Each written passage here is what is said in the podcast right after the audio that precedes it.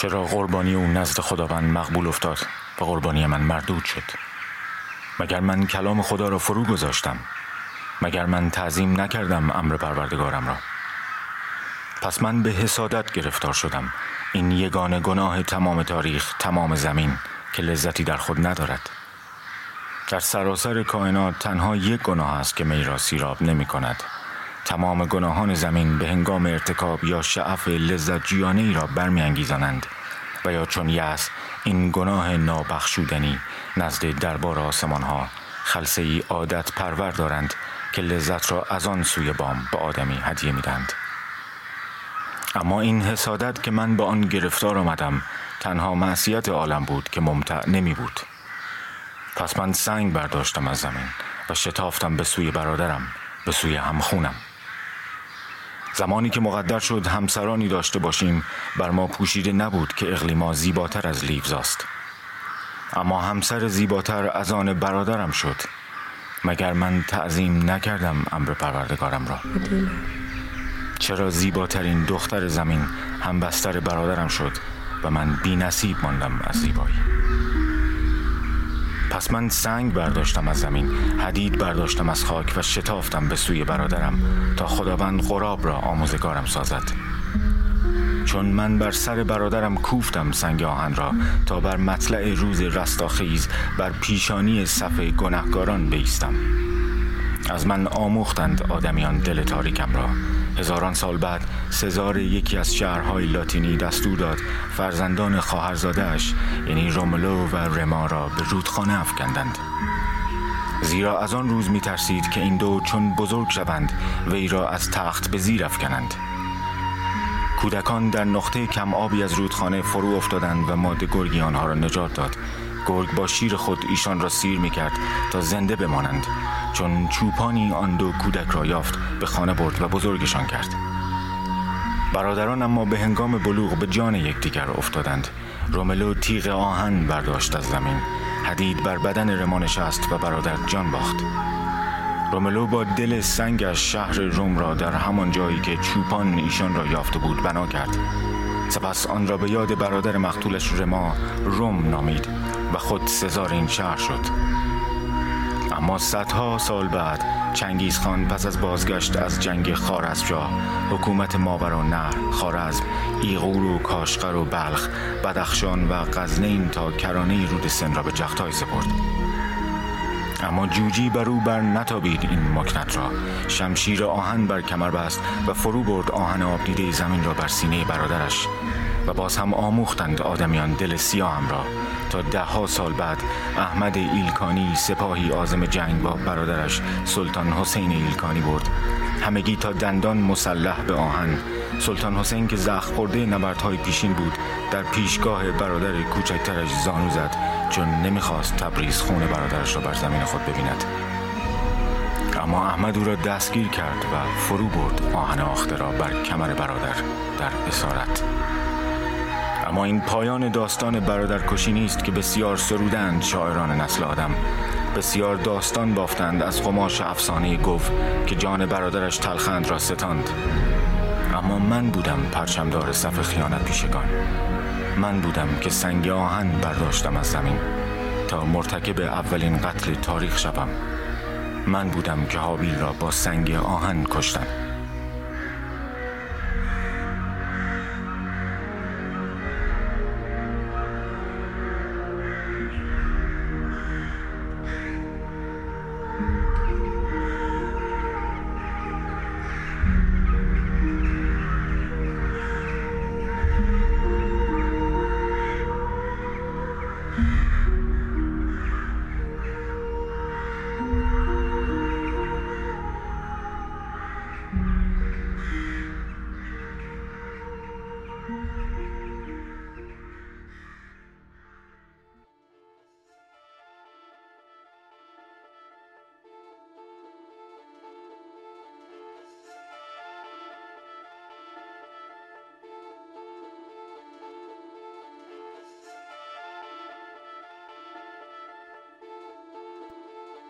سلام من مهام میغانی هستم شما به پادکست بایگانی گوش می دهید که این قسمت آن ماجرای مومیای محذوف نام دارد پادکست بایگانی توسط گروه معدنی متما و اتحادیه معدنکاران ایران حمایت می شود.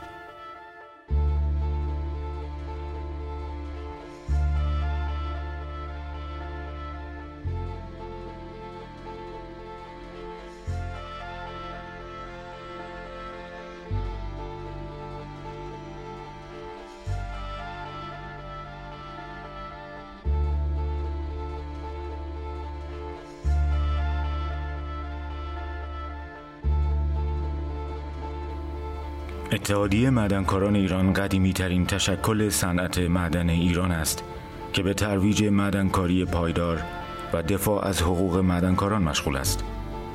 گروه معدنی متما نیز یک شرکت بخش خصوصی است که در حوزه اکتشاف و استخراج سنگ‌های معدنی خاص سنگ آهن فعالیت دارد.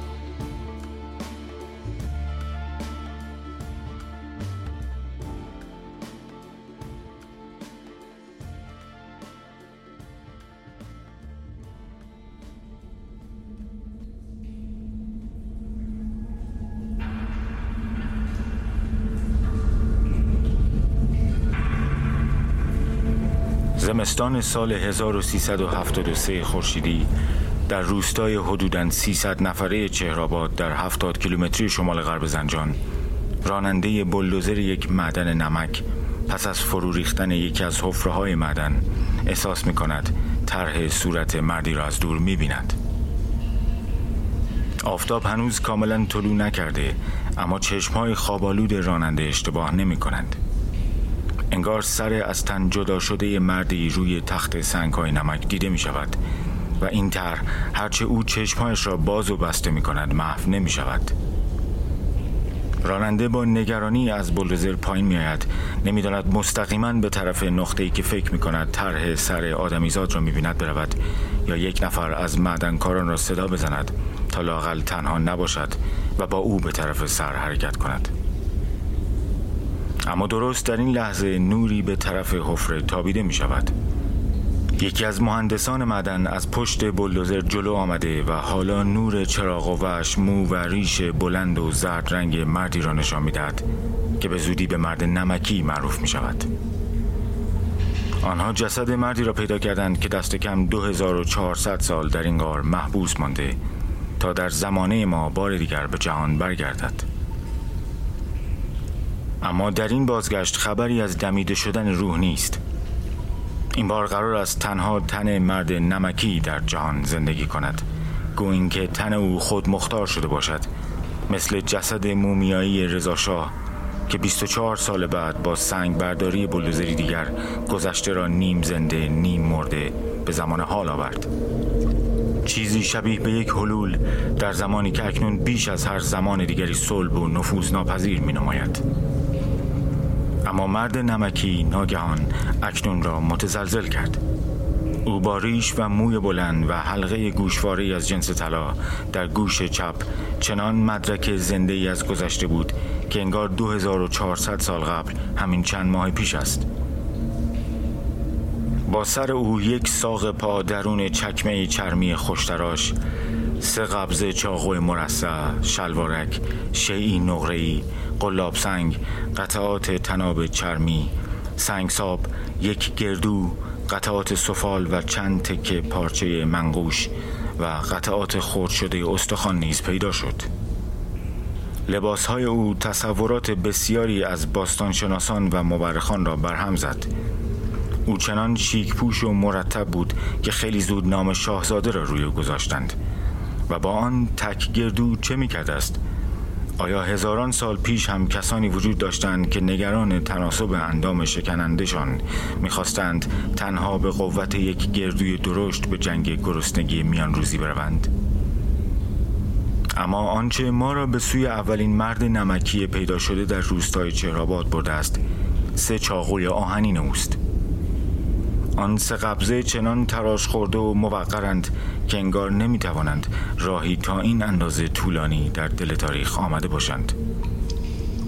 تا قبل از او در ایران گذشته تا این اندازه دور اینقدر ظریف و باریکبین نبوده. پس نه تنها جسد مرد نمکی بلکه متعلقات او بار دیگر به حیات فراخوانده شدند تا حقایقی را برای ما روشن کنند. اما در این میان باز هم رازهایی باقی ماندند چون به همراه او جسد یک زن هم پیدا شده بود که امروز نمی‌دانیم چه بر سرش آمده. تن آن زن از پس سفر 2400 ساله ای که آمده بود بار دیگر عرصه اعمال هژمونی فراموشخانه شد تا شبیه به یک سوء حازمه باشد. مثل اسید معده ای که نمی بایست راه به سوی گلو پیدا می کرده اما دلمه تاریخ آنقدر روی هم تلمبار شده بود که برای لحظه ای بالا آمد و خیلی زود به اعماق بازگشت. به جایی حتی عمیقتر از آنچه صدها سال مدفون بود. اما دانشگاه آکسفورد موزه بخم و پژوهشکده باستانشناسی ایران روی جسد مرد هخامنشی مطالعه کردند و با استناد بر زیورالات و جواهر روی پیراهن او به این نتیجه رسیدند. که او اشرافزاده ای بوده که یا در حال فرار به آن غار پناه برده یا در جنگی از میدان گریخته و در غار پنهان شده اما در آنجا به هر دلیل جانش را باخته و موریانه ها پیکرش را که از نمک پوشیده شده بود خوردند. اما نسبت ما را با این داستان آن سه چاقو تعیین می کنند چون آهن سبب کنجکاوی ما به این داستان ناتمام مانده است.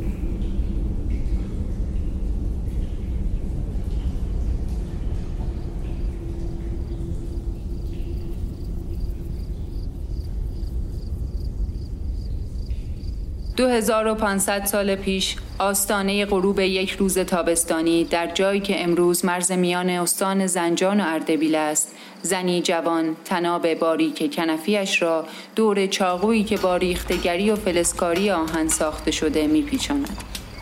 او در نیرومندترین دوران امپراتوری هخامنشیان یعنی دوران داریوش زندگی می کند که پارس یا پرشیا از دره سند در هند رود نیل در مصر و ناحیه بنغازی در لیبی امروز و از رود دانوب در اروپا تا آسیای مرکزی وسعت دارد این یعنی تقریبا تمام دنیای متمدن آن روز گرچه قدیمی ترین چاقوی تراش خورده ایران در ناحیه تپه سیلک متعلق به حدود 4200 سال پیش از میلاد است اما چاقوی او زرافتی دارد که در نوع خود جدید به شمار می آید. این چاقو دسته ای از شاخ بز دارد و طول آن 11 سانتی متر است که با دو میخ پرچ به تیغه آهنین به طول 8.5 سانتی متر متصل شده. زن کنف را دور چاقو سفت می کند تا وقتی آن را در غلاف چرمیش قرار می دهد محکم جاگیر شود. طول غلاف 15.5 سانتی متر است و در عرض آن شکافی تعبیه شده که احتمالاً وسیله شبیه گوش کن یا نوعی سنجاق در آن جاسازی شده است. اما ما مطمئن نیستیم چون این چاقو یکی از همان سه قبض چاقویی است که 2500 سال بعد به همراه جسد مرد نمکی پیدا می کنیم. آیا این زن نیز که بر ساخته خیالات ماست همان زنی است که به همراه مرد نمکی برای لمحه‌ای پیدا شد؟ سه چاقوی آنها قدیمی ترین نمونه هایی هستند که می توانند به ما نشان دهند دست کم در محدوده زنجان در امپراتوری پارس در آن زمان اکتشاف، استخراج و فراوری سنگ آهن تا حد پیشرفته وجود داشته است. وقتی صحبت از پیشرفت در معدنکاری آهن می شود لزوما پای وسعت در میان نیست و منظور از پیشرفت در آن محدوده تاریخی فراوری سنگ آهن برای ریختگری در راه ساختن چنین چاقوی ظریفی است وگرنه هنوز در معماری دوران خبری از استفاده از آهن نیست و سنگ های عظیم با سنت نرمادگی بر هم متصل می شوند. اما ما هنوز از اهمیت اطلاعاتی که چاقوهای مرد نمکی و آن زن محفوظ به همان می دهد آگاه نیستیم. چون شاید می بایست جایگاه اصر آهن را در روند رشد تمدن بشر مشخص کنیم.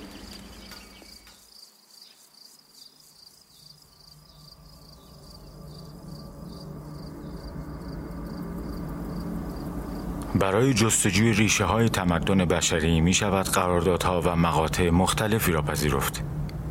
اما چون می خواهیم به کمک هم از این شرح باستانی گاهی گیج کننده عبور کنیم اجازه بدهید از عصر سنگ یا حجر که انسان در آن توانست ابزارالات محدودی بسازد عبور کنیم و کشف آتش توسط انسان را مبدع حرکتمان قرار دهیم مطابق با کتاب انرژی و تکامل انسان نوشته دیوید پرایس پس از آنکه انسان اولیه از گهواری تمدن خود بیرون آمد تمدنهای پراکنده هر روز جمعیت بیشتری یافتند نشانه های نخستین دستیابی های انسان راست به چیرگی بر آتش به 400 هزار سال قبل باز می گردد. اما نشانه های دستیابی همگانی به آتش به 125 هزار سال پیش می رسد. باز هم با استناد به دیوید پرایس محقق تاریخ تکامل انسان چیرگی انسان بر آتش باعث شد انسان بتواند خوراکش را بپزد گرم شود و از خود محافظت کند همچنین فراهم آوردن آتش اجازه داد تا فعالیت های انسان تا مقاطع سرتر شب هم گسترش یابد و ضمن محافظت شدن از شر درندگان شبهای بسیار روشنتری را بگذراند. همین امکان به ما اجازه داد تا ابزارهای بیشتر و پیچیده تری بسازیم. دایره المعارف بریتانیکا می‌گوید دوران میان سنگی دوره ای از عصر سنگ فناوری بشری و میان دوره های پارین سنگی و نوسنگی است. آغاز آن وابسته به موقعیت جغرافیایی میان 20 تا 8 هزار سال پیش از میلاد متغیر است. باید توجه داشته باشیم وقتی سیر تاریخ تکامل انسان را مطالعه می کنیم با تعداد زیادی از بازه های زمانی مواجه می شویم که در بسیاری موارد در هم تداخل پیدا می کنند و تازه مشکل بزرگتر محدوده های جغرافیایی است. مثلا در بخش های مختلفی از جهان این امکان وجود داشته است که عصر مفرق و آهن با هم در یک زمان اما در نواحی گوناگون وجود داشته باشند. ولی فعلا بهتر است به روندمان پیش از آنکه گمش کنیم برگردیم. عصر مس اولین عصر فلزات در تاریخ انسان است. این دوره مرحله گذار میان صنایع عصر سنگ و عصر مفرق است. که با دگرگونی های فرهنگی و روابط بازرگانی شناخته می شود.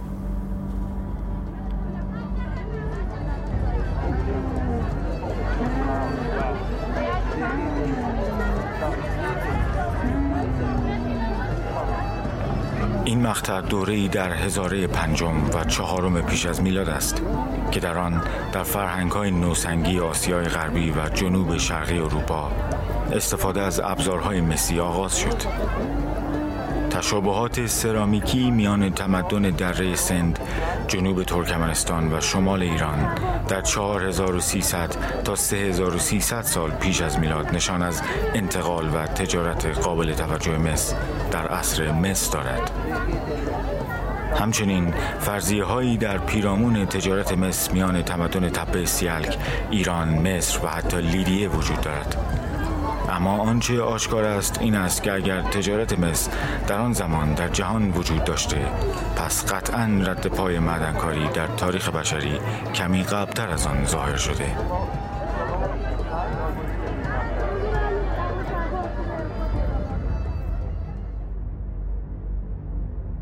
ریچارد اووری تاریخ نگار انگلیسی و نویسنده کتاب عام پسند اما بر مبنای تئوری های علمی پنجاه مقطع کلیدی تاریخ دنیا می‌گوید که انسان چرخ را در حدود 3500 سال پیش اختراع کرد و سپس خط در حدود 3200 سال پیش به وجود آمد. هر دو این اختراعهای به شدت مهم در عصر مفرق یا برونز اتفاق افتادند. برای لحظه فکرش را بکنید. دستیابی انسان به فناوری چرخ که امروز پیش پا افتاده می نماید. سبب شد انسان جسارت خراشیدن پوسته زمین را با شهامت حفاری در دل زمین عوض کند.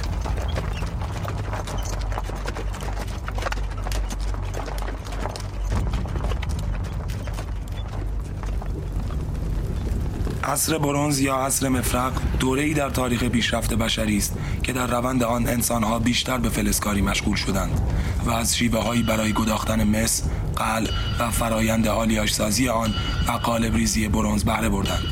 حالا علاوه بر ساختن ابزار کشاورزی جنگ افزارهای بهتری هم می‌شد ساخت که خب واضح است که جنگ افزار بیشتر به جنگ بیشتر منتهی می شود اما حالا با به کارگیری هرچه بیشتر مفرق در کنار رشد کشاورزی اختلاف طبقاتی بیشتر و بیشتر می شد. برای ثروتمندان از مس و مفرق زیورالات گران قیمتتری تهیه می شد و از طرف دیگر افرادی که به منابع این سرمایه جدید دسترسی نداشتند فقیرتر می شدند.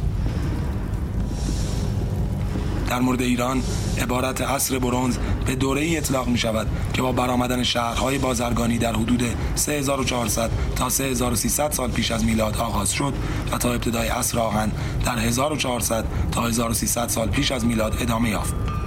و دوران گذار از فرهنگ های عصر حجر یا به عبارت دقیقتر دوران مسنگی به تمدن های عصر آهن بود. باز هم به شهادت دایرت المعارف بریتانیکا در عواست عصر برونز فلات ایران دوران شکوفا اما کوتاه مدت شهرنشینی را تجربه کرد مراکز شهری چون شهر سوخته، تپه سار، تپه یحیی، شهداد و جیرفت بخشی از شبکه بازرگانی بودند که آسیای مرکزی را به سواحل جنوبی خلیج فارس و دریای عمان، ایلام و میان رودان وصل می کرد. مهمترین کالاهای تجارتی در این شبکه مس از مرکز و جنوب شرقی ایران و عمان و لاجورد از بدخشان در افغانستان و کویت در پاکستان بود که بخش عمده آن به سرزمین های غربی به ویژه میان رودان یا آنطور که سابقا به زبان عربی می گفتیم بین النهرین صادر می شد و در تزئینات ابنیه اداری و آینی طبقه حاکم به کار می رفت. اما آنچه ما را از عصر برونز به عصر آهن برد گسترش علم معدنکاری و سپس متالورژی بود. پیدایش علم متالورژی یا فلز شناسی باعث شده بود از دوران مس به دوران مفرق بیاییم و اکنون پیشرفته تر شدن آن ما را در آستانه زمانه دیگری قرار داده بود.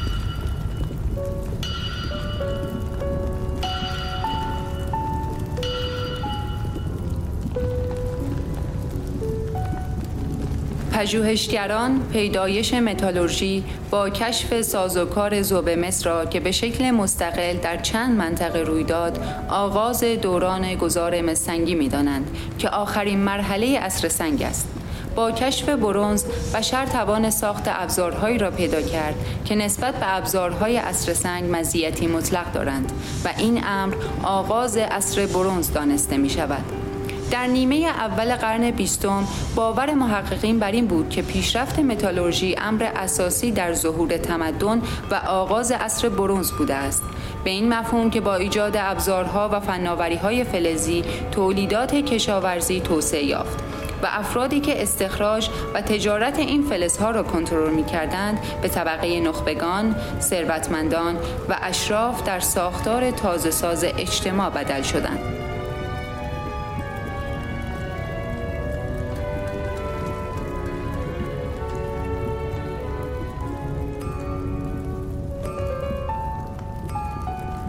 اکنون بار دیگر خود را در استان زنجان 2400 سال پیش تصور می کنیم.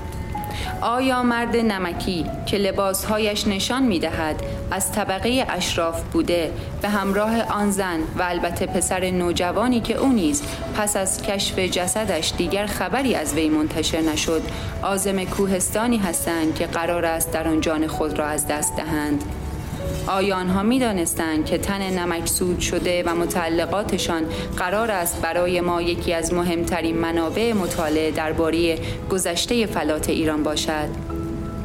باستانشناسان در نیمه دوم قرن بیستم تلاش کردند تا نظریه تأثیر سرنوشت ساز مدنکاری در پیشرفت تمدن شهری را کنار بگذارند چون تأثیر کشاورزی را بیشتر می دانستند. با این حال در قرن 21 توجه به نظریات متالورژی محور به عنوان یکی از دلایل اصلی ایجاد تمدن افزایش یافت. به این ترتیب معدنکاری گرچه مقدار زیادی مردم فقیر روی دست زمین گذاشت اما یک گام بلند در راه تمدن شهری امروز ما به شمار می رود.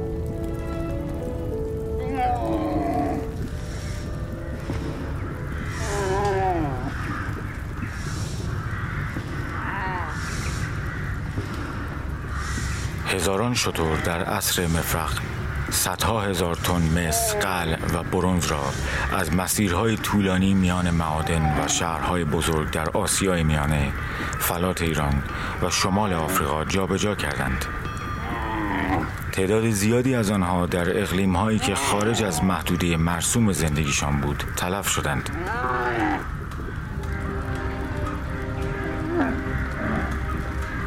انتقال مصر و مفرق به هند و چین اغلب با کشتی انجام می شد اما برخی از تاجران که می دانستند نمی توانند ماها سفر آبی را تا ببرند خطر راهزنان را به جان می خریدند تا مواد معدنیشان را با شترها به شهرهای دور منتقل کنند. برخی از آنها از اسب و گاری استفاده می کردند اما خارج از محدوده های بیابانی راهزنان که علاقه بیشتری به اسبها داشتند حملات گسترده ای به آنها برای به چنگ آوردن اسبهایشان کرده بودند. ضمن اینکه تاب تحمل کم آبی و کم غذایی از جانب شترها بسیار بیشتر از اسب خاطر بود.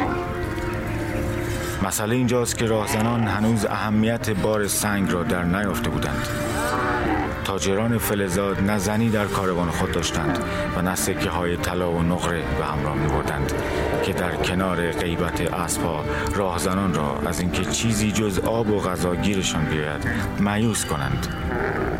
از طرفی دیگر تاجران فلزاد از بدو سفر حتی گاهی به اندازه شترهایی که بار روی دوششان بود شترهایی بدون بار راهی می‌کردند. چون این اتفاق تازه ای نبود که کل کاروان شترها در طول مسیر رفت بمیرند. تاجران محصول خود را می فروختند و اگر شطوری زنده می ماند آنها را در مقصد می فروختند و بعد اگر باز هم از سفر دریایی در حراس بودند با از پای توانمندی که از پول فلزاتشان خریده بودند برمیگشتند.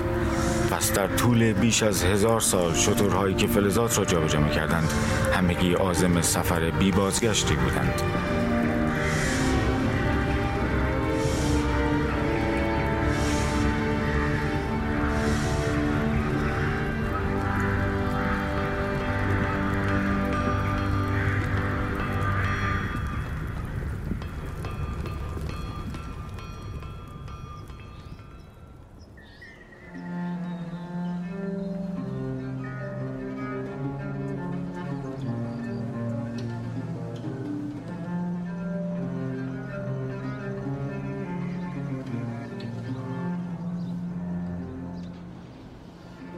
اما یکی از مهمترین مسائل باستانشناسی خاور نزدیک مسئله قلع است. البته باید توجه داشته باشیم که خاور نزدیک اصطلاحی بود که بریتانیایی ها برای نامیدن کشورهایی که امروز به عنوان اروپای شرقی می‌شناسیم خلق کردند. اما بعدتر به آسیای صغیر گفته می‌شد تا اینکه اصطلاح آسیای صغیر باب شد و خاور نزدیک به کشورهای تحت کنترل امپراتوری عثمانی مثل عراق، سوریه و لبنان گفته شد. اما امروز در مطالعه تاریخ خاور نزدیک معمولا معادل همان خاور میانه است. ولی مطالعه روند تکوین برونز در تمدن‌های بشری معمولا به منبع و مسیر داد و ستد این فلز به میان رودان معطوف می شود. برونز آلیاژی است که از ترکیب مس و قل ساخته می شود. فلزی نسبتا نادر است و به دست آوردن آن نقشی مهم در تولید ابزار و فناوری های عصر برونز داشت. بنابر شواهد باستان شناختی مسیر حرکت قلب مسیر شرق به غرب بوده است. باستان شناسان سه مسیر احتمالی برای انتقال قلب متصور شدند. اول مسیر زمینی و رو به سوی شمال. قل در آسیای مرکزی استخراج می شده و با انتقال از ارز ایران امروزی در راستای رشته کوه البرز به دشت های آب رفتی میان رودان می رسیده است. دوم مسیر زمینی و رو به سوی جنوب. قل در افغانستان امروزی استخراج می شده و با گذر از کبیرهای فلات ایران به شوش می رسیده و از آنجا به میان رودان صادر می شده است. و سوم مسیر دریایی. قل در سرزمین های تحت کنترل تمدن دره سند استخراج می شده و از طریق خلیج فارس به میان رودان انتقال می است. در هزاره سوم پیش از میلاد فناوری های متالورژی به تدریج از غرب به شرق فلات ایران گسترش یافت و در تمدن ایلامی ها تا اواخر این هزاره در سراسر ایران نفوذ یافت. متالورژی از این طریق به افغانستان امروزی و مناطق شمالی تمدن دره سند صادر شد. هرچند برخی پژوهشگران تاریخ فلزشناسی را زاده تمدن رود سند می‌دانند. اما حالا که در آستانه اصر آهن قرار داریم می‌خواهیم در بدو ورود این دوران در تاریخ تمدن بشری متوقف شویم و در عوض به هزاران سال قبل یعنی زمانی که سنگ آهن در مواردی توسط انسان حتی پرستش می‌شد بازگردیم.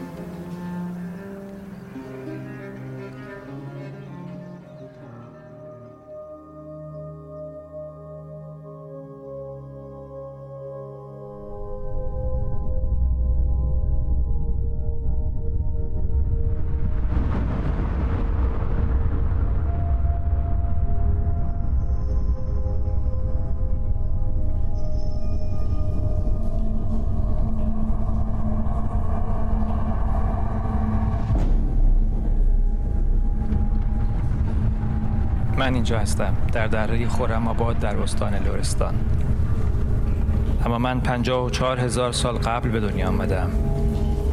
من یک ناندرتال خیرتمندم و در یکی از اعثار یخبندان در غاری که آن را با ده نفر از اعضای خانوادهام شریکم زندگی می کنم سی و چهار سالم و چون نژاد من به ندرت به پنجاه سالگی می رسد احتمالا امروز برای اولین و آخرین بار در زندگیم برخورد یک شهاب سنگ به سطح زمین را دیدم من زبان مشخصی ندارم اما اسواتی از گلویم بیرون می آید که به دستور زبان محدودی می ماند. صداهایی که اگر امروز شما می توانستید آنها را بشنوید مایه وحشتتان می شد چون جمجمه سنگین ما صدای گلوگاهمان را می خراشید و تیز می کرد. اما در این سرما قرار گرفتن در مجاورت سنگی که پرحرارت است ملغمه ای از ترس و ستایش در من و همتایانم برمیانگیزاند. تماشای فرو نشستن این حرارت و سنگ تیره به جامانده از آن سنگ آهن سقوط کرده از آسمان را برای ما به نیروی ورای توان ما و سایر موجودات زمین بدل می کند نژاد من نئاندرتال هوشمند به ندرت تا 20 هزار سال دیگر روی زمین یافت خواهد شد. اما ما ما که نخوز از آفریقا برخواستیم و به سوی اوراسیا و میان رودان را افتادیم. اولین مردمانی هستیم که سنگ آهن را عزیز می شماریم قابلیت ساخت زیورالات هنوز در ما نیست ولی قوی ترینانمان تکه های بیشتری از سنگ آهن را در امنترین نقاط غارهایمان جمع می کنند در خیالاتمان گمان می کنیم که این تکه سنگ ها دوباره روشن خواهند شد. دوباره به گدازه گرما بخشی تبدیل می شوند تا برای دمی ما را از این سرمایه پیوسته نجات دهند. اما آنها هرگز روشن نخواهند شد. ما نمی‌دانیم عبور سنگ ها از جو زمین چنان حرارتی به آنها بخشیده بود. و امیدمان برای گرم شدن زمین صدها نسل بعد یعنی در حدود 11700 تا 11500 سال قبل از دوران شما رخ نخواهد داد. ولی ما نیاکان بی پناه شما از پس هزاران سال تاریکی و سکوت سنگ آهن را به ابزاری برای پرستش تبدیل می کنیم. این از کنایه تاریخ است که انسان آهن فرو افتاده از آسمانهایی را می که در آینده در عمق زمین میلیاردها تن از آن کشف و استخراج می شود. اکنون شما در مکعب‌های زندگی می کنید که چارچوبشان ساخته شده از همان سنگی است که ما آرزوی روشنایی دوباره را داشتیم. پانزده هزار سال بعد از زمان حیات من در نزدیکی قاری که در آن به دنیا آمدم سنگ آهن هدیه‌ای میان قبایل می شود و چهل و پنج هزار سال بعد از آن نیزه پدرسالار را خواهند ساخت سلاحی برای رؤسای ساکن در جنگل های بلوط لورستان و 47 تا 50 هزار سال بعد آهن کنده شده از شهاب سنگ ها چیزی در قماش کابینه عروس است 52 هزار سال بعد اما نوادگان ما چشم نوازترین شمشیرهای ساخته شده از آهن بیرون آمده از کوههای زنجان را بهتر از هر نقطه دیگری در فلات ایران به خون آغشته می کنند. فرزندان من اکنون بهترین جنگجویان ایران شدند مردان و زنانی که نمی‌دانند ما آهن در نیام فرو رفته آنان را از آسمان ها طلب می کردیم و می پرستیدیم.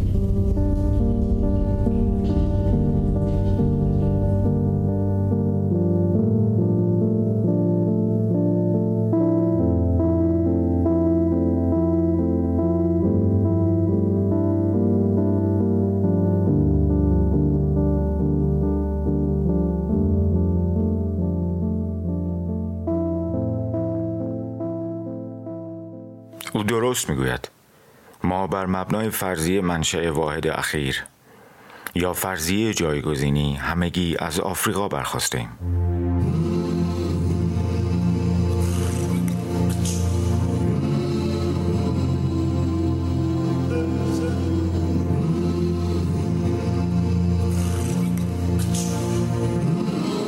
این فرضیه که انسان ها منشأ واحد دارند که به تک پیدایش هم معروف است در سال 1871 توسط چارلز داروین در کتاب نیای انسان منتشر شد. تا دهه 1980 این تئوری بیشتر جنبه حدسی داشت تا اینکه شواهد به دست آمده از دی ای میتوکندری مردمان امروزی به همراه شواهد مربوط به مردم شناسی کالبدی گونه های کهن به دست آمده از فسیل ها پشتوانه محکمتری برای این فرضیه ایجاد کردند. با توجه به شواهد ژنتیکی و فسیلی انسان خردمند کهن منحصرا در آفریقا بین 200 تا 100 هزار سال پیش به انسان مدرن کالبد تکامل یافت.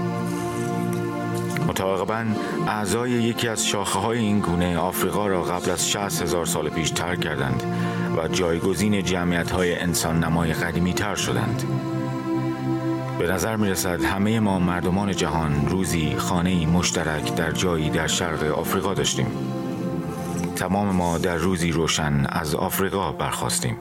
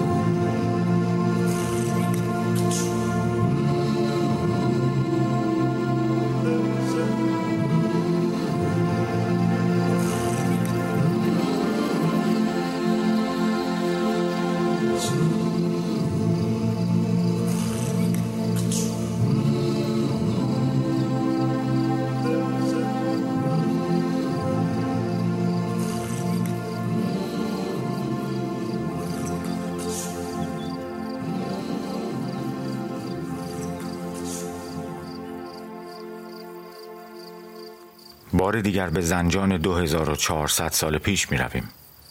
اجازه دهید مسیر حرکتمان را با هم مرور کنیم.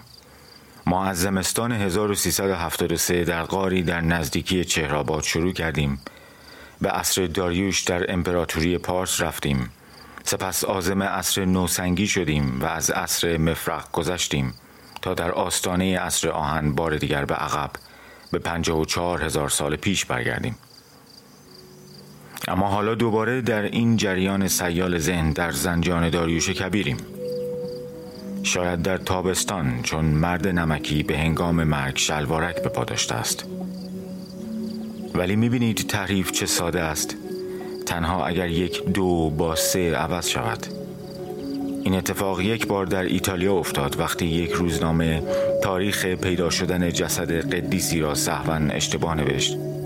و پس از آن تا هفتاد سال آن تاریخ حقیقی دانسته شده بود تا یک محقق که متخصص تاریخ نیمه دوم قرن 19 ایتالیا بود حقیقت ماجرا را کشف کرد. اما در ایران هنوز کسی آن زن را باز نیافته است. ما نمی‌دانیم زنی که به همراه مرد نمکی اول پیدا شد چه به تن داشته. یکی از آن مردان نمکی که بعد از 1372 کشف شدند. امروز در موزه معدن بخم آلمان است. دانشگاه بخم نیز که در مورد مردان نمکی ما پژوهش کردند خبری از زنی که در آن غار پیدا شده ندارند. شاید اتفاق عجیب یا مهمی نباشد که مدتی پس از پیدا شدن یک جسد نمکی دیگر خبری از او نباشد. اما تاریخ خواسته بود که او پیدا شود. ما قاصدی از گذشته را مسئول گذاشتید. در حالی که من هم به سخن در آمده بودم. دوشادوش آن مرد که به سخن شنیده شد. بود اما شما یک بار برای جسد زن دیگری از میهنتان شورشی بپا کردید. پدران شما مدرسه مخروبه و قبرستان کهنه ای را نزدیک امامزاده سید ولی در 1270 به بانک استقرازی روسیه فروختند. قرار بود روزها قبرستان قدیمی را باقی بگذارند. اما آنها به آن زمین تصرف کردند و چاهی ساختند تا استخوانهای کهنه متبقیان را در آن معدوم کنند. ولی شب گذشته خانواده توی دستی که نتوانسته بودند در گورستان رسمی شهر قبری بخرند جسد زن جوانی را آنجا خاک کرده بودند با خاک برداری روزها زن جوان از زیر خاک در حالی بیرون آمد که کفن خود را در بر نداشت روزها او را هم در چاه ریختند و وقتی کارگران ایرانی شاهد این اتفاق بودند بلوایی به پا شد. اما شما برای من تقدیر کلاه کلمنتیس را رقم زدید. در روم باستان نیز جتا سوران که خواهر کاراکالا بود تلاش کرد جلوی نقشه که او برای حذف برادر بزرگترشان کشیده بود بیستد. اما با وجود کوشش های جتا کاراکالا برادرش را به قتل رساند و همسر برادرش پلاوتیلا را نیز اعدام کرد. پس از مرگشان هر کتیبه مجسمه یا مرجعی که می توانست نامی از آنها باقی بگذارد نابود شد. اما جتا شهر به شهر سفر کرد تا آنچه را از حقیقت خانواده نوشته بود نزد مردم بسپارد. اگر او چنین نکرده بود امروز یک تاریخ کاملا تحریف شده از کاراکالا باقی مانده بود. اما من نادیده گرفته شدم تا آنچه را با خود به روی زمین آورده بودم به زیر برگردانم. اما شما با آن سه چاقو تنها مانده اید وزن آن سه چاقو چقدر است؟ سنگینی آن سه چاقو در برابر میلیون جنگ افزار آهن که صدها هزار انسان را کشته است. چقدر است. چقدر است؟ و من اینجا هستم. من جسدی میان آوار آیندم با اینکه هزاران سال قبل از شما میزیستم متعلق به فردا هستم. من علمم انکارم احمال یا فرصتم. با خودم چیزهایی دارم از آهن تا شگفت زده کنم شما را از قدمت فلسکاری شاید معدنکاری باشم از ایلام شوش یا حکمتانه و یا حتی یک هومو ارکتوس یا انسان راست قامت. من اجتماع نادانی شما هستم که جایی در کوههای ایرانمان در انتظار یک پتک یا کلنگ مرگم را زندگی می کنم تا سرانجام دیواری فرو ریزد. به طور متوسط در هر سال پانزده هزار معدنکار مستقیم یا غیر مستقیم به دلایل حوادث و عوارض ناشی از شغلشان میمیرند. معادن زغال سنگ در سراسر جهان خطرناکترین نوع معدن به شمار میآیند در حالی که معادن آهن آنقدرها خطرناک ارزیابی نمی شوند. فقط در چین روزانه 13 معدنکار زغال سنگ در معادن این کشور کشته می شوند. اما اگر معادن زغال سنگ موقتا در آمار کنار گذاشته شوند در سال 2020 29 معدنچی در درون معادن جهان جانشان را از دست دادند. گرچه این آمار برای ششمین سال پیاپی توانسته عددی زیر سی نفر را ثبت کند اما هر سال دست کم جسد دو معدنکاری که حین کار جان باختند یا به طور کامل یافت نمی شود و یا تنها آثاری از آن به دست می آید. این یعنی از دهه هشتاد قرن میلادی قبل هر سال دو معدنکار به قاصد زمانه ما برای آیندگان تبدیل می شوند. نباید فراموش کنیم این آمار مرگ و میر معادن زغال سنگ را در نظر نگرفته است تعداد زیادی از معادن زغالسنگ در کشورهایی مثل چین قرار دارد که هرگز آمار موثقی از آنها بیرون نمی آید. اما تخمین زده می شود چین که 35 درصد زغال سنگ جهان را تامین می کند 80 درصد مرگ و میر معدنکاران حین خدمت را دارد. در کشور خودمان در سال 96 در معدن یورت استان گلستان 44 معدنکار جان خود را از دست دادند. یک آمار قدیمی در کشورمان نکته ای را آشکار می کند مطابق با روزنامه دنیای اقتصاد طی سال 1384 در معادن مختلف کشور 24 حادثه منجر به مرگ اتفاق افتاد که در پی آن 43 نفر از معدنچیان جان خود را از دست دادند. از این تعداد کشته شده سی نفر معادل 70 درصد در معادن زیرزمینی زغال سنگ و 8 نفر معادل 19 درصد در معادن روباز سنگ تزئینی و مابقی در سایر معادن جان باختند. بیشتر کشته شدگان به استان کرمان 61 نفر و سمنان 9 نفر تعلق داشتند چرا که عمده معادن زغال سنگ فعال کشور در این استان واقع شده است. اما در آن سال جسد دو نفر از جانباختگان که به شهادت همکاران و دوربین های حوالی معدن آشکار بود که در لحظه وقوع انفجار در معدن بودند هیچگاه پیدا نشد. پس شاید آنها به قربانی تاریخ تبدیل شده باشند منبعی برای آیندگان تا آشکار سازند طبقه کارگر زمانه ما چگونه میزیستند؟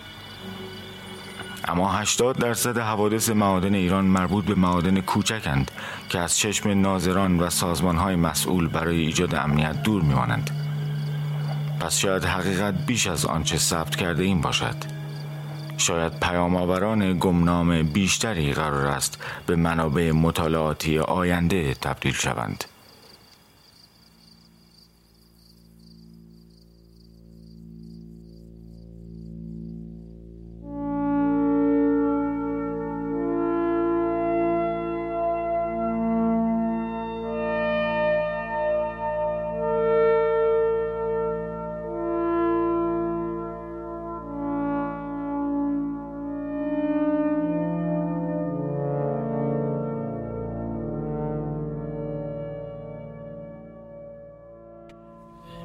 عرفان نظریان پور هستم اولین بار با مردان نمکی توسط آقای اجدر رسولی آشنا شدم. آقای رسولی اجدر رسولی معلم زبان ما بود. یه روز اومد سر کلاس گفت می‌خوام راجع به چیزی صحبت کنم که پیدا شده ولی نیست. و یه ذره عجیب بود که یه ذره بحث باز شد گفت می‌خوام راجع به فسیل و مومیایی و اینجور چیزا کلمه های این مدلی باهاتون صحبت کنم که یه پسری بود به نام حمید رضا ملکی. این دستش برد بالا گفت منظورتون چیه؟ مامی مومیایی؟ که گفت مومیایی همون مامی میشه مومیایی و اومدش توضیح داد که مومیایی چیه. اما من اون موقع معنی این که یکی پیدا شده ولی نیستش رو نفهمیدم. و این کدش تقریبا سالها بعد برداشته شد. من اون سالی که آقای رسولی به ما اینو گفت دانش آموز مدرسه شریعتی بودم تو استان زنجان. و وقتی که خبر پیدا شدن این مردان نمکی و این زن نمکی تو شهر پخش شد انگاری همه مشتاق یا به نوعی همه دلشون می‌خواست اینا رو ببینن. اولین بارم محلی که می‌شد اونا رو برید ببینید موزه میراث فرهنگی بود روبروی هتل آسیا که ما رو بردن و من یادمه که اونجا کامیون های سیلو پارک بودن ما رو اون طرف بلوار وسط خیابون پیاده کردن. ما رفتیم و, و می‌تونم بگم که اونجا ما نفهمیدیم جنسیت اینا چیه. فقط یه سری استخون بود و همین. که حالا اینو داشته باشین. که تصمیم بر این شدش یعنی حالا بچه ها خواستن یا چی که ما رو ببرن اونجایی که اینا پیدا شده که همون سال دیگه دست نداد. افتاد برای سال بعد و سال بعد می‌شد سال پایینی ما که من نمی‌تونستم برم ولی چون پدرم توی اولیا مربیان بود به هر ترتیب خودم اونجا کردم که برم این معدنی که این خانواده رو این میشه گفت چند کارگر رو به همراه اون زن نمکی پیدا کردن رو ببینم. ما سوار مینیبوس شدیم. مینیبوس از این 108 بنز بود. تقریبا یه ساعت تو راه بودیم. وقتی که رسیدیم دیگه تقریبا حال همه بد بود. اینو یادمه به خاطر اینکه هیچی بهمون ندادن. آقای تقیلو معاونمون در اتوبوس رو باز کرد در مینیبوس رو باز کرد رفت پایین. بعد ما خب دونه دونه پیاده شدیم. منتظر این بودیم که به سفشیم بریم داخل این حفره یا قار یا معدن نمی‌دونم اسمش چی بذارم بشیم که یو گفت خب این همون جاییه که پیدا شده. ما دیدیم و همین سوار شدیم و رفتیم یه جای دیگه. یعنی قشنگ معلوم بودش که اونجا نخ بوده جاهایی که اینا رو پیدا کردن و همچنین پروژکتور بود که بشه اون ناحیه رو روشن کنه. همه اینا بود ولی ما در حد این که فقط گفتن همین. دیدیم و بعد سوار ماشین شدیم ما رو بردن یه جای دیگه. به اسم داشکسن که یه فاصله داشت باز اون هم مسافتی بود. اما خب اون خاطره برای من همچنانم هم زنده است که ما این هم مسیر رفتیم پیاده شدیم و همین سوار شدیم و برگشتیم. فکر می‌کنم پنج دقیقه طول کشید. کل مواجهه همه ما با اونا. اون موقع کسی صداش در نیامد منم جز همون همه ها هستم. یعنی هیچ کس چیزی نگفت دیگه. همه اینا اینجا حفظ شه سالها بعد که من تو دبیرستان امام حسین درس میخوندم من یه دوستی دارم علی. ما همیشه با علی بنامون این بودش که بعد از مدرسه زنگای آخر می‌زدیم خیابون گردی حالا امکانم داشت خیابونا رو خیلی ببینیم ولی خب می‌کردیم کارو چون با هم حرف زیاد می‌زدیم. ما یه بار بر حسب اتفاق از خیابون هفته تیر که بهش می‌گفتن ترمینال یا در از آره دیگه ترمینال واحد داشتیم رد می شدیم که من می‌دونستم که از کوچه پس کوچه های این می‌خوره به خانه زلفقاری ها. خانه زلفقاری ها میشه همون محل نگهداری مردان نمکی یا موزه فعلی مردان نمکی. ولی اولش اونجا اینجور نبود که یک بنایی رو اختصاص بدن به اینا. بیشتر اینجوری بودش که یه اتاقی داده بودن که خب حالا اینا رو اینجا بذارید. هر کی اومد دید دید ندیدم که اینجاست. یه نرده هایی بود و واقعا محافظت سفت و سختی هم ازش نمی‌شد. ولی انقدر قدیمی بود اون خونه نمی‌شد رفت جلو که ما علای نرده ها دیدیم و من قشنگ این یادمه. بعد یکی به ما تذکر داد. اونجا نمی‌دونم یه مغازه خیلی قدیمی بود. فکر می‌کنم بقالی بود. درست یادم نیست چون اون ناحیه مغازه قدیمی همچنان داره. که گفت نیادیم ور خطرناکه.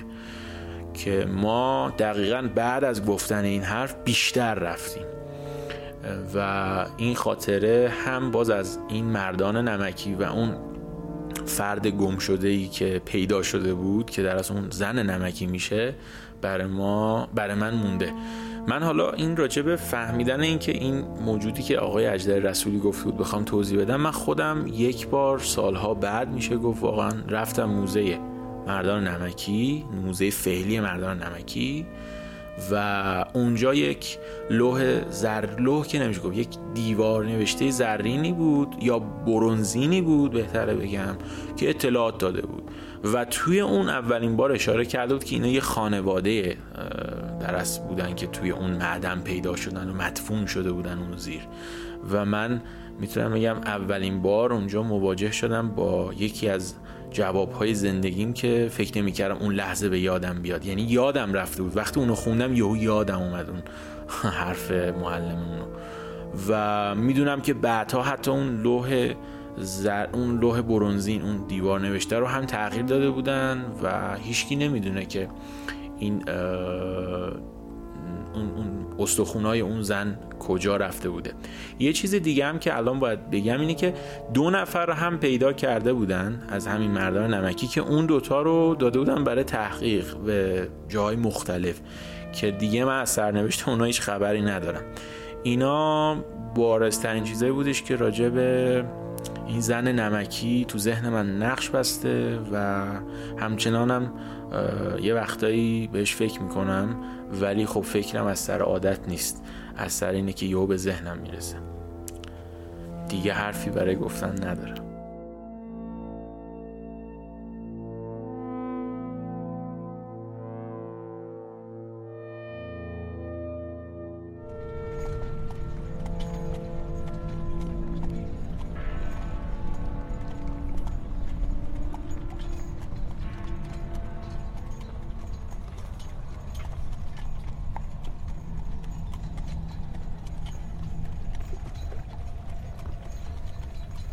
حالا که برای استخوانهایی که از زمین بیرون زدند و بیان که رسالت خود را انجام داده باشند ناپدید شدند سوگواری می کنیم قرار نیست همچون گرایش مد روزی که به آن گرفتار آمده ایم در پی ستایش گذشته باشیم. از اوایل دهه چهارم قرن نوزدهم نخست در آلمان و سپس در سایر محدوده تمدن غرب گرایشی در هنر عمدتا معماری و نقاشی و سپس ادبیات داستانی و نمایشی پیدا شد که امروز با نگاهی نسبتا خارشمارانه تاریخیگری یا هیستوریزم خوانده می شود این اصطلاح گرچه سراسر حاصل تلاش لئوپولد فون رانک مورخ آلمانی نیست اما او اصلی ترین تئوریسین این سنت بود که طی آن نگاه اساتیری یعنی تا جایی نیک و آسمانی که دور از دسترس بود و یا نگاه خسمانه به تاریخ که معمولا میان ملت هایی که سر جنگ با هم داشتند رواج داشت به گونه ای از یک نگاه زمینی تبدیل شده بود که بوی ستایش نیز می‌داد.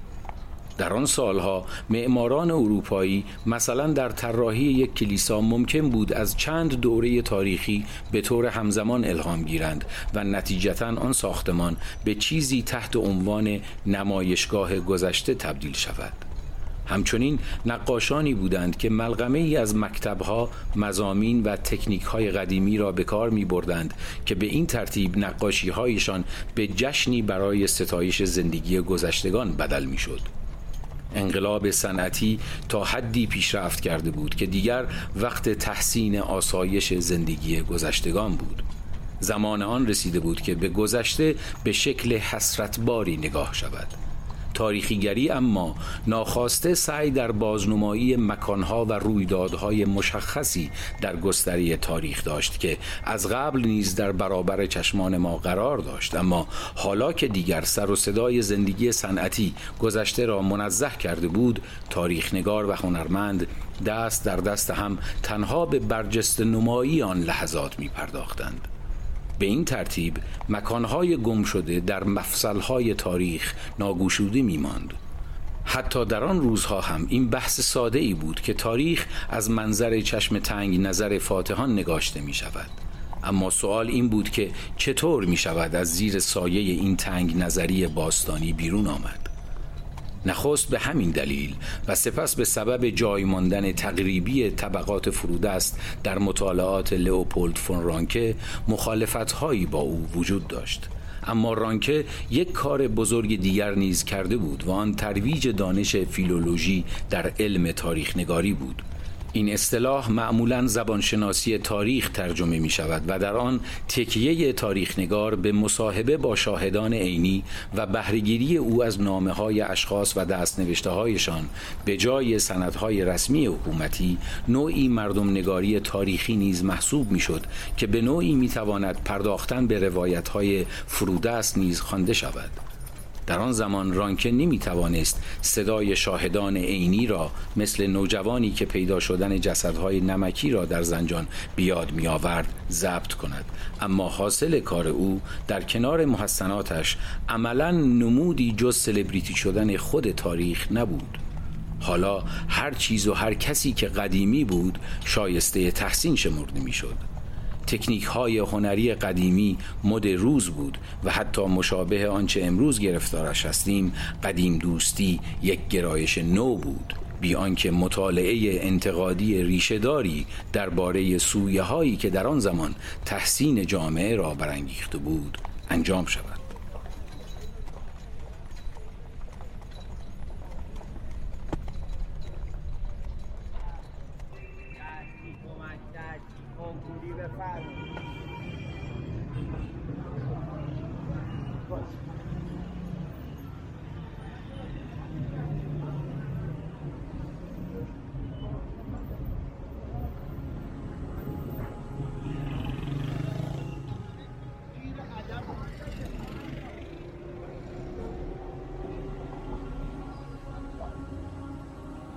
من اینجا هستم در شهریور 1400 هجری خورشیدی. جایی نزدیک به قلب تهران. اگر در برابر نقشه آن ایستاده باشیم و خودمان معیار سنجش چپ و راست. چون قلب نه کاملا در سوی چپ و متمایل به مرکز قفسه سینه است. من به مرض همیگیری که در زمانه ما شایع شده است مبتلا شدم اما نجات یافتم. اما تا ساعت هفت بعد از ظهر امروز هم 506 نفر از مردمانی که من این شهر را با آنها شریکم جانشان را از دست دادند. شاید من زمانی که آنها سر پا بودند از کنارشان گذشته باشم اما قطعا ما امروز پیش از مرگ آنها یک هوا را تنفس کردیم. پیش از آنکه آنها برای همیشه به دنیای خاطرات عزیزانشان فرزندان مادران همسران یا دوستانشان کوچ کنند. آنها دیگر فقط در چند خاطره عموما خوش به زندگیشان ادامه می‌دهند. در آن چند خاطره گوشه ای می تا در نابه هنگامی احضار شوند و اعمال تکراریشان را انجام دهند. نخست صدایشان از یاد خواهد رفت و بعد خطوط چهره هاشان تا به مرور به عکس های نوازهی تبدیل شوند. اما برای کسانی که از سیاره های دوردست با تلسکوپ های نیرومندشان ما را بر زمین می بینند آنها هنوز زنده هستند چون این فاصله عظیم همیشه گذشته ما را به آنها نشان می دهد. مردگان ما در این همیگیری ستاره های پرنور دوردست ها هستند که هنوز می درخشند.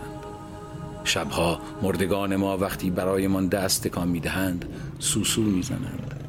چون گذشته نه پشت سر ما که بالای سرمان است. ما هر بار که به آسمان نگاه کردیم بی استثنا چشم در چشم گذشته داشتیم. برای آنهایی که بسیار دورترند روملو هنوز تیغاهن را بر گرده رما فرو نبرده است و آنهایی که حتی دور و دورترند حابیل را زنده می بینند و آیا تاریخ چیزی جز چشم دوختن به صور فلکی است؟ آیا تاریخ شهادت خواهد داد که وقتی آتش همهگیری ابتدای قرن بیست و یکم در اغلب نقاط جهان رو به افول بود در سرزمین ما زبانه می کشید آیا تمام دردمندی ما می تواند مثل جسد زن نمکی حذف شود؟ او فقط یک نفر بود اما اگر جنازه اش سر به نیست نمی‌شد می توانست دانشی انکار ناشدنی از گذشته برای ما به همراه آورده باشد که کمترینش می توانست این باشد که بدانیم زنان گیرم زنان فراده است در دو هزار اندی سال پیش چه پوششی داشتند. مشتی استخوان مردانه حتی به بزرگترین دانشگاه های جهان برای مطالعه راه یافت اما دسته استخوان معنس ناموس تصمیم گیرانی شد که دو هزار سال پس از او میزیستند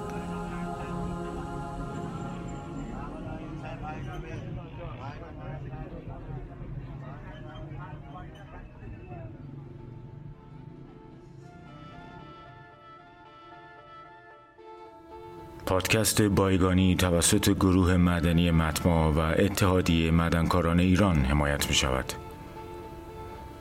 اتحادیه مدنکاران ایران قدیمی ترین تشکل صنعت مدن ایران است که به ترویج مدنکاری پایدار و دفاع از حقوق مدنکاران مشغول است.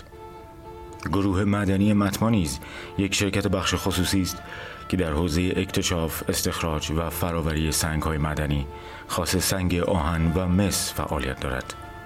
شما در این قسمت صدای شهاب انوشا، سیما صادقی، عرفان نظریان پور، محمد اسدی و رضا بهبودی را شنیدید.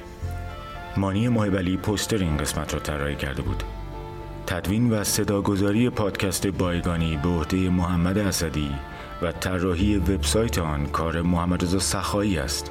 حسن نوزادیان، میلاد شجره، بابک احمدی و محتاب میغانی همراهان بایگانی هستند. من به اتفاق دوستانم این قسمت را با آرزوی سلامتی برای تمام آنانی که در این روزها با بیماری کرونا مبارزه می کنند و تسکین برای آنانی که عزیزانی را از دست دادند به پایان می رسنیم. از اینکه یک قسمت دیگر به بایگانی گوش دادید خوشحال و متشکریم تا قسمت بعد فعلا به امیدی دیدار